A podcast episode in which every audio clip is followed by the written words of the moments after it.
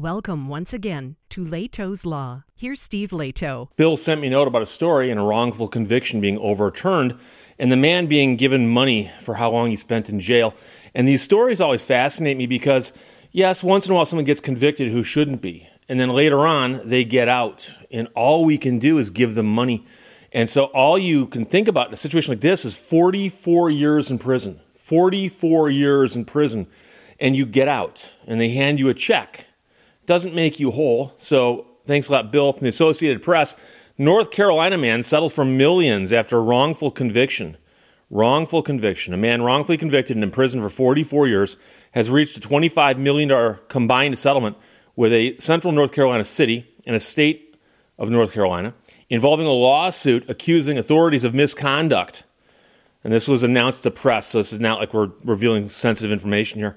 The settlement, which will end a wrongful incarceration lawsuit filed by attorneys for the man, also included a public written apology from the city of Concord for its role in his imprisonment. The city is about 25 miles northeast of Charlotte, and uh, they've agreed to pay $22 million of the settlement. But the written apology is huge. It's not uncommon that someone get out of jail and they will decline to prosecute them again and say, fine, we just won't prosecute you. But here they've actually written an apology we are deeply remorseful for the past wrongs that caused tremendous harm to Mr. Long, his family, friends, and our community. While there are no measures to fully restore to him and his family all that was taken from them, through this agreement, we are doing everything in our power to right the past wrongs and take responsibility. The man is now 68 years old. 68 years old. He was living in Concord when he was accused of raping a woman, an all white jury, and you can guess that he's black. Um, that the man's attorney said was handpicked by local law enforcement, convicted Long in 1976. At age 21, he received two life sentences. So at the age of 21, he gets locked up for 44 years. He was helped for years in his criminal case appealed by a wrongful conviction clinic at Duke University's law school.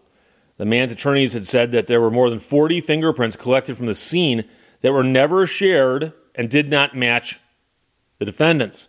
There were also fluid samples, never disclosed to defense. They later disappeared. And that's the kind of thing you can DNA test. Okay? So they didn't tell him about these other fingerprints, didn't tell him about this other evidence. And of course, now it's disappeared. And sadly, there's a very good chance that using modern technology, they could have figured out who did this. Because anytime you hear about a wrongful conviction, that does mean by necessity that somebody out there got away with something assuming a crime was actually committed. But in here, it looks like a crime was committed. So the actual attacker here got off, and he went to prison for 44 years. It'd be nice if they could find who did it and lock them up. In August of 2020, a federal appeals court ordered a new hearing for the man in his effort to obtain relief. Almost immediately, his conviction was vacated and he's released from prison the governor granted him a full pardon of innocence. And also keep in mind that a governor or a president or whoever, when they have pardon powers, they can pardon somebody who everyone knows is guilty. They can just say, I'm going to pardon this person.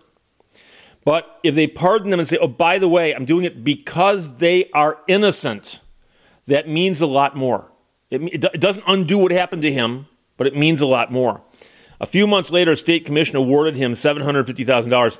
By law, the state's top compensation for victims of wrongful incarceration. So it turns out if you're wrongfully convicted and incarcerated in North Carolina, you can get money for your time in jail. And that would have been capped in his case at $750,000, but that's money from the state.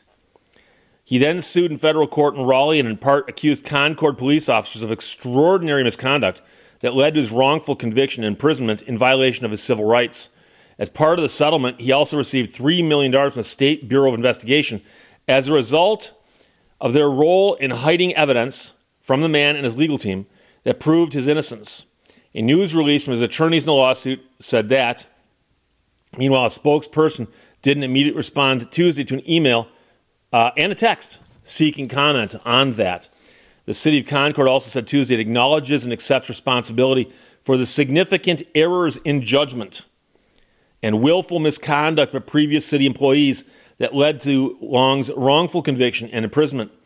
While his attorneys described the monetary payments as one of the largest wrongful conviction settlements nationwide, they said the city's statement was extremely important to their client. This result speaks to the magnitude of injustice that occurred in his case, said one of his lawyers in the lawsuit, adding the apology goes a long way in helping Mr. Long heal.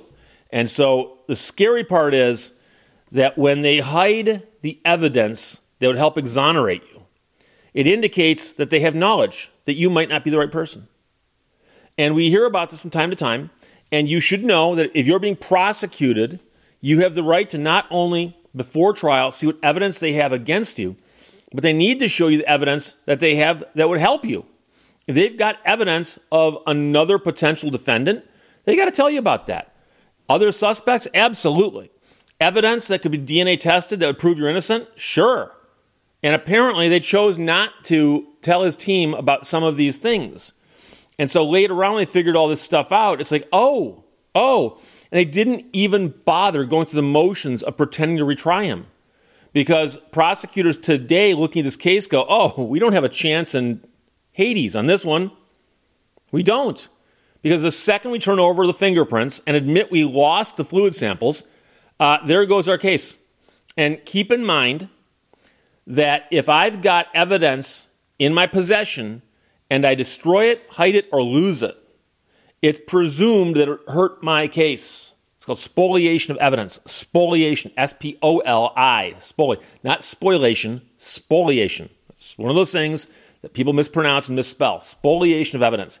Spoliation of evidence creates the presumption that it would have gone against you. It's not definitive, it's, it's something that a jury could decide to disregard, but you have to ask yourself why does somebody do these things? Why would they withhold evidence from the defense? Oh, because it would help the defense defend their client. Uh, okay, okay. Uh, this does remind me, I'm going to point this out, because some people will, will remember this, but there was a case of the West Memphis Three. Three guys were convicted of a murder, which, if you study it, they had nothing to do with it. They, they, they clearly had nothing to do with it. I've seen several documentaries on it. I've read all kinds of articles uh, about it. I, I, know quite a bit about the case. And so there was a murder in 1993, a town called West Memphis. And three guys were convicted of that in 1994. And they started working through the appeal, the appeal process and so on. And somewhere along the line, about 2010, so we're talking about you know uh, 16 years later, um, the court, the Supreme Court of Arkansas, came out and said, um, you know something, it's looking like these guys didn't get a fair trial, so perhaps they should get a new trial. Now I don't know if they actually ordered a new trial or not. I just remember that the Supreme Court made a ruling. It made it very, very clear that these guys were going to get a new trial. The prosecutors approached the attorneys for the three defendants, who by now had spent more than 10 years in prison each, and said, Hey, your guys have already spent a ton of time in prison. If you guys will enter what we call an Alford plea, each Alford pleas, uh, we will sentence you to time served and let you all go. Now, the three guys were steadfast in their statements that they didn't do it, they were innocent. But if you've been locked up for, oh, I don't know, 16 years, 16 years, and somebody goes, here's your choice. You can get a new trial, go through the whole process again, using the evidence we know about now, and a jury can decide your fate. You may go back to prison, you may be freed, you may be exonerated. Or enter an Alford plea and you can get out right now. And you might say, but Steve, what's an Alford plea? An Alford plea is where you admit that the prosecution could get a conviction against you with the evidence they have, and therefore you are choosing not to defend yourself, and you're doing that and basically going to let the court decide what to do with you because you're not pleading guilty. You're simply saying they had evidence that could have gotten us convicted. And the interesting point about this is they took that offer so they could get out of jail. And the three guys got out. Now, I know some people say, Steve, what's the difference? The difference is these guys went on the record with their attorneys and said, as part of this plea, we will concede that the prosecution had enough evidence to convict us. It was possible. It wasn't a done deal, but it was possible.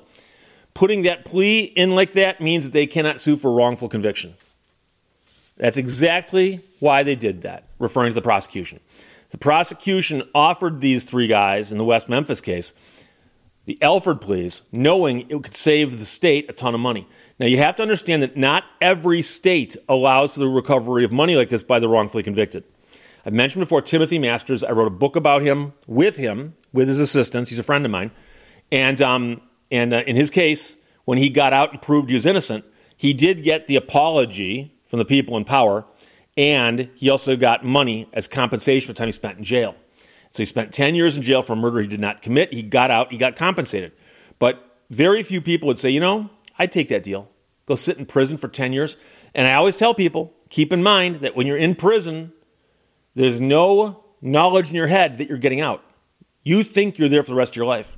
So it would be torture mentally to be in prison for a crime you did not commit and you've been told you are never getting out. And that was the situation with this guy, convicted of rape, sentenced to two life sentences, uh, and he spent 44 years in prison.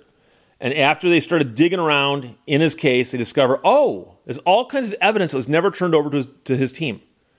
And then you realize, oh, they did this to the guy. Now, it might be, and, and I've, I've, I've seen some indications that some prosecutors and some police would tell you that this guy's they, they, would, they, they didn't think he was innocent. They thought he was guilty. So if he's guilty and we play with the rules a little bit to make sure he gets convicted we're actually doing good. That's what they think. That's their mindset. And of course it's wrong because the rules are there so everyone gets a fair trial. So if he doesn't get a fair trial it doesn't make it better because oh well we thought he was guilty because that's what they would tell you. And I, I've seen police officers actually say after someone's been exonerated, I still think he did it. Even after their bosses have said, we're sorry, he didn't do it. So there's a problem with the mindset. There's also a problem with the mindset of prosecutors who don't follow the rules. Because keep in mind that while the police investigate and are key witnesses in the trial, uh, it's the prosecutor who's in charge of handling the case. And so when stuff doesn't get turned over to the other side, that's on the prosecutor. So I don't know if this prosecutor is still around after 44 years, but if they are, they should have some issues as well. So, Bill, thanks for sending up the Associated Press. North Carolina man settles for millions after wrongful conviction. 44 years in prison, for which he'll get $25 million to spend later in life, and it is not full compensation, but that's all we've got. Questions or comments, put them below. Let's talk to you later. Bye bye. Thank you for watching Lehto's Law. Life does not owe you anything because life has already given you everything.